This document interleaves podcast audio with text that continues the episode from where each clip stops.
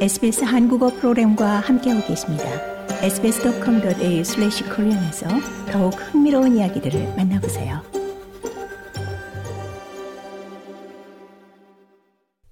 물가 폭등에 대한 조사에 따르면 특히 이주 노동자들이 물가 상승에 영향을 많이 받고 있으며 이에 대한 강력한 조치가 필요하다는 주장이 제기됐습니다. 호주 노동조합위원회의 의뢰를 통해 이뤄진 이 조사는 대기업이 시행하는 폭리 관행의 규모와 그것이 호주 가정에 미치는 영향을 파악했습니다.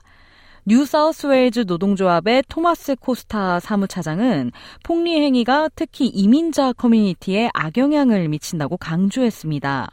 Overwhelmingly, they are underpaid and paid below minimum wage. 그는 이주 노동자들은 최저임금보다 낮은 임금을 받고 있다며 뿐만 아니라 이주 노동자들은 삶의 기본적인 비용으로 간주되는 것들에 대해 과도한 비용을 청구받고 있다고 설명했습니다.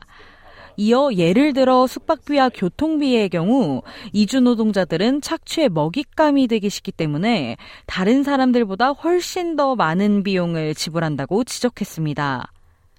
생필품 가격은 인플레이션에 따라 상승해 왔지만 최근 OECD 연구에 따르면 기업 이윤이 인플레이션의 주요 원인인 것으로 확인됐습니다.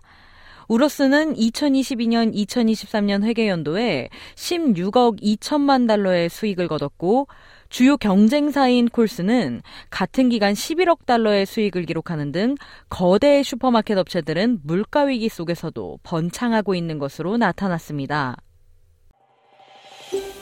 더 많은 이야기가 궁금하신가요? 애플 포드캐스트, 구글 포드캐스트, 스포티파이 또는 여러분의 포드캐스트를 통해 만나보세요.